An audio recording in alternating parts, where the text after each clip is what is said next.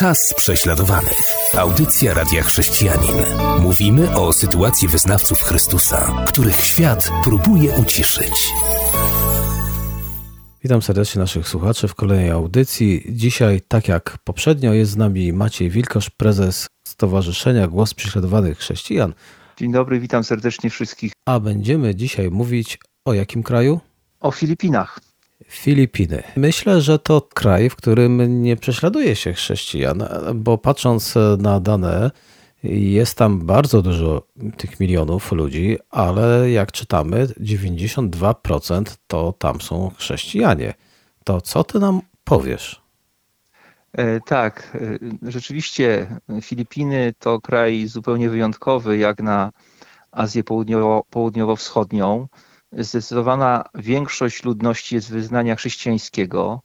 E, przeważają katolicy, chrześcijan ewangelicznych jest około 15%, więc też dużo.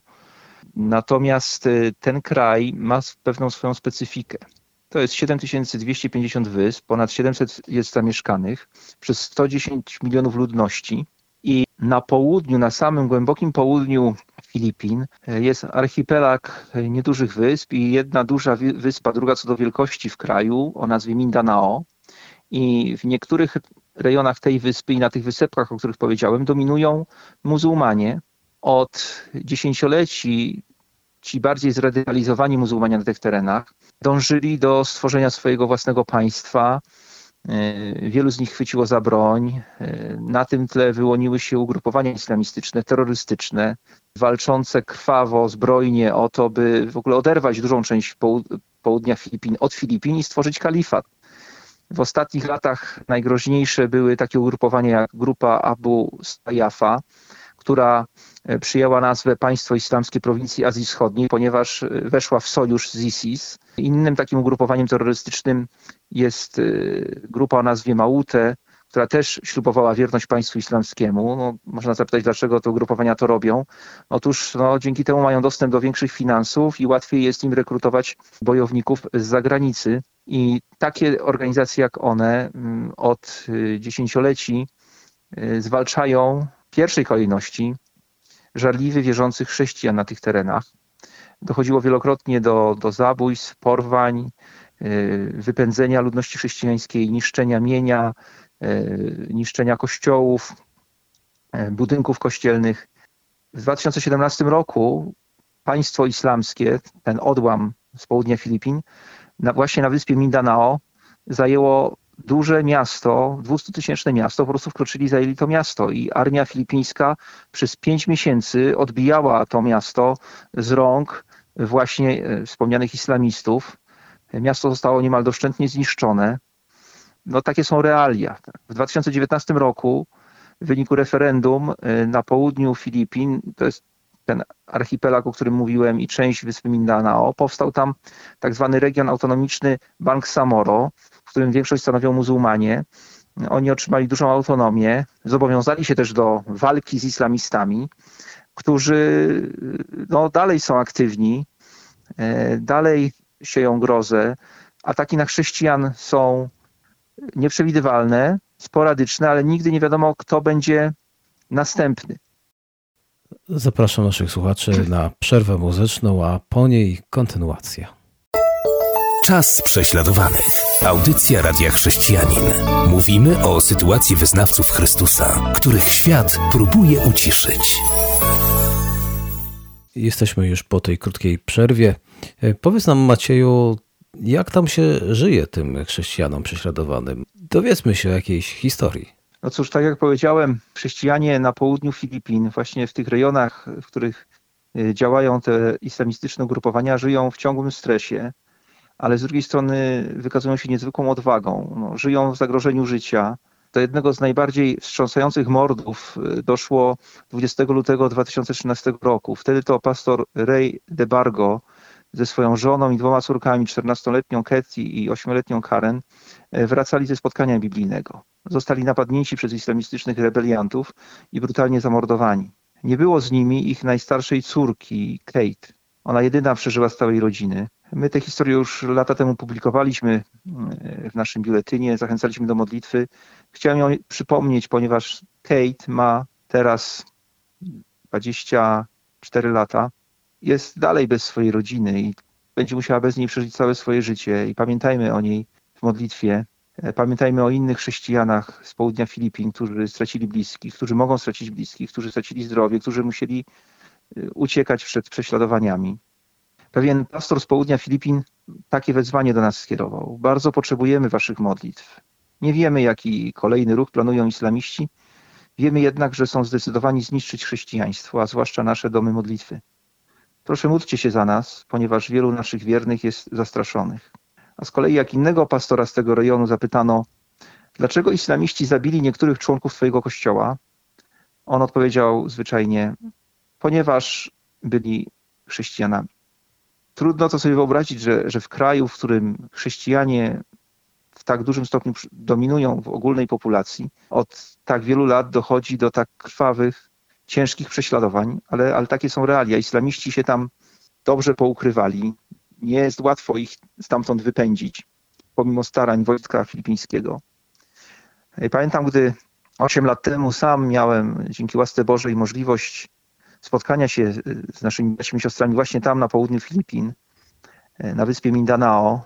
Byłem tam z nimi. Pamiętam, jak jechałem samochodem z lotniska i wszystkie imiona, które teraz podam, są zmienione i pastor Arnel wiózł nas tym samochodem, było nas jeszcze kilku. W pewnym momencie wywiązała się dyskusja między nim a pasażerami, którzy lepiej znali tę sytuację i oni się chcieli upewnić, czy to jest ten samochód, ten, którym jedziemy, czy to jest ten sam, który był celem ataku bombowego parę miesięcy wcześniej. No i pastor Arnel przyznał, że tak i rzeczywiście kilka miesięcy wcześniej jechał tym samochodem z żoną. Islamiści zrobili łapkę na niego, e, przygotowali bombę na poboczu, bomba wybuchła, on przejeżdżał tym samochodem, samochód został poważnie uszkodzony, dzięki Bogu jego i jego żonie nic się nie stało. Dalej z wielkim oddaniem ci ludzie służą Bogu i potem miałem okazję spotkać się z pastorem Raimundem i jego żoną. Pamiętam jak siedzieliśmy w tropikalnym e, upale, gdzieś e, w dżungli i rozmawialiśmy i on z taką wielką pokorą powiedział, że Bóg powołał jego jego żonę ponad kilkadziesiąt lat wcześniej właśnie na te ciężkie tereny, które niektórzy nazywają filipińskimi polami śmierci, żeby tam głosić Ewangelię. I pamiętam, jak e, mówił o tym, że bywały dni, kiedy sam był zniechęcony i mówił, ja już nie dam rady, ja już e, nie wytrzymam to dłużej. Ale wtedy jego żona podtrzymywała go na duchu i jakoś szli do przodu. Ale były też takie chwile, kiedy jego żona była już podłamana, e, nie miała siły już dalej służyć Panu na tych terenach, chciała wyjechać, ale on wtedy był pełen werwy, zachęty i jakoś razem dawali rady. I powiedział, że przez te wszystkie lata, przez tych kilkadziesiąt lat nigdy nie było tak, żeby obydwoje byli załamani. Że bywało nie jeden raz, że albo on, albo ona byli załamani, ale nigdy nie byli załamani razem. I dzięki temu dali radę. I nigdy nie zapomnę tego, jak z wielką pokorą on tłumaczył się nam, że przez te wszystkie lata, z powodu tych wszystkich trudów, prześladowań, z powodu tego, że działał na archipelagu wysp, gdzie mm, godzinami trzeba płynąć prymitywną łódką z jednej wyspy na drugą, a na takiej wyspie jest tylko garstka chrześcijan, że udało mu się założyć tylko 21 kościołów. Taki mamiernik. No, dla nas tu w polskich realiach, gdyby ktoś założył 21 kościołów, no to zostałby uznany za jakiegoś wielkiego arcyapostoła. On tłumaczył nam się naprawdę szczerze, że, no, że tylko tyle. Spotkałem tam też innego młodego, młodego pastora, jego żonę, Steve'a i Ninę.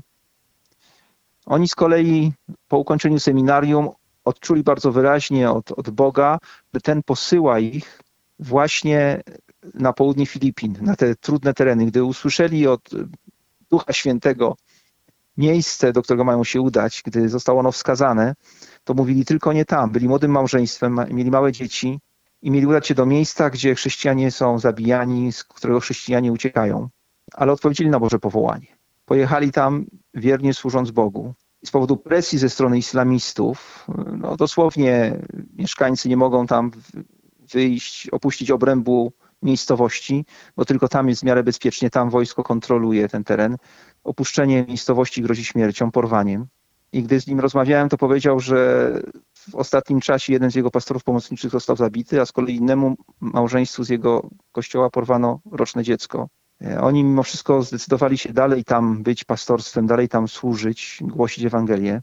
Choć ich kościół z powodu tych prześladowań zmalał z 400 osób do 100, dlatego że chrześcijanie po prostu opuścili ten teren z obawy o własne życie. Pastor Raymond z kolei powiedział mi, że jego kościół, ten, który aktualnie prowadzi, też w ostatnim okresie zmalał z 300 do 100 osób z powodu presji, z powodu prześladowań.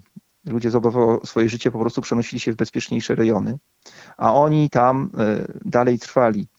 Muszę powiedzieć, że ci ludzie nauczyli mnie więcej o wierności Bogu, o wytrwałości w służbie, o oddaniu Bogu, niż tomiszczak w bibliotekach i najlepsze wykłady w seminariach. Jestem wdzięczny Bogu za to, że miałem okazję tych ludzi poznać. Wielokrotnie wracam do nich myślami, modlitwami i zachęcam, by modlić się o tych wiernych sług Bożych tam na południu Filipin, którzy toczą dobry bój i są gotowi ponieść najwyższą cenę za to, by nieść Ewangelię swoim rodakom, by nieść Ewangelię muzułmanom, by światłość Chrystusa się rozprzestrzeniała na tej ziemi.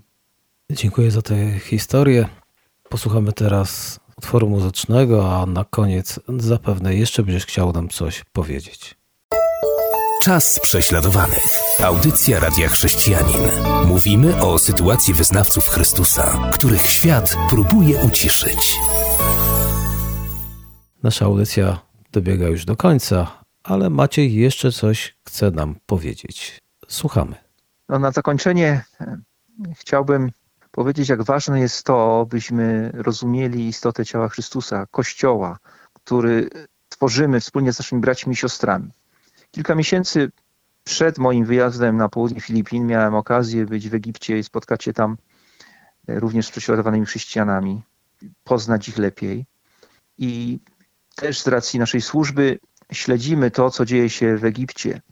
W 2011 roku było szczególnie ciężko dla chrześcijan w Egipcie.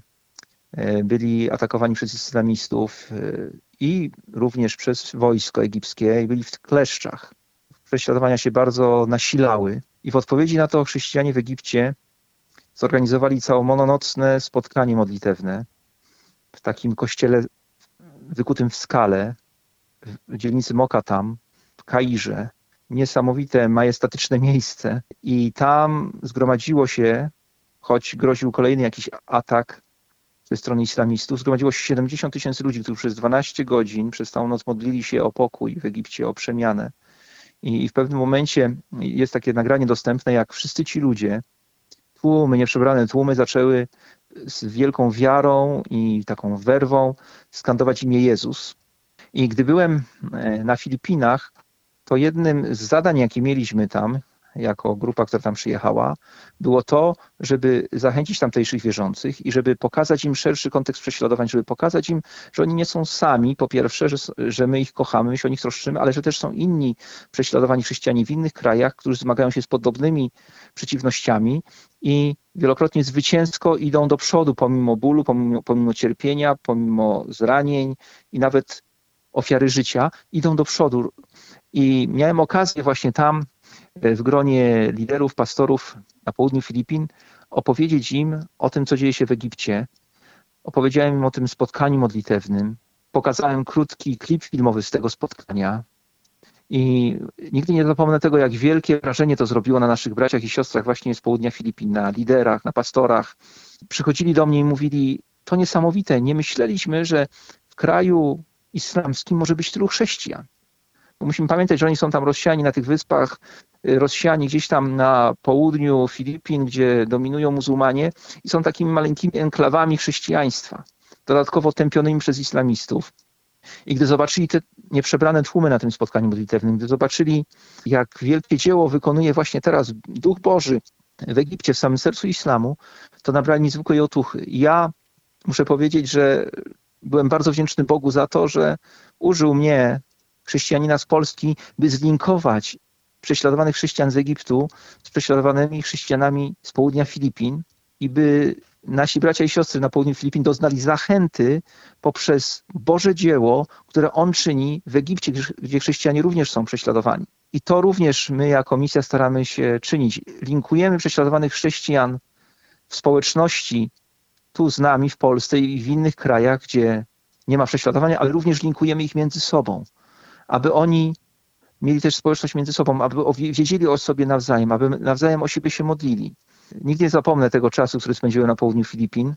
Zachęcamy gorąco, gorąco do, do modlitwy za ten rejon kraju. A przyjdzie też pora, że będzie oddzielna audycja o, o samym Egipcie, również niezwykłe Boże dzieła w tym kraju. Błogosławię wszystkich naszych słuchaczy i dziękuję za uwagę. Dziękuję za przybliżenie nam tego rejonu Filipin. Nasza audycja dobiegła do końca. Ja serdecznie zapraszam do wysłuchania naszej kolejnej audycji. Do usłyszenia. Była to audycja Czas prześladowanych.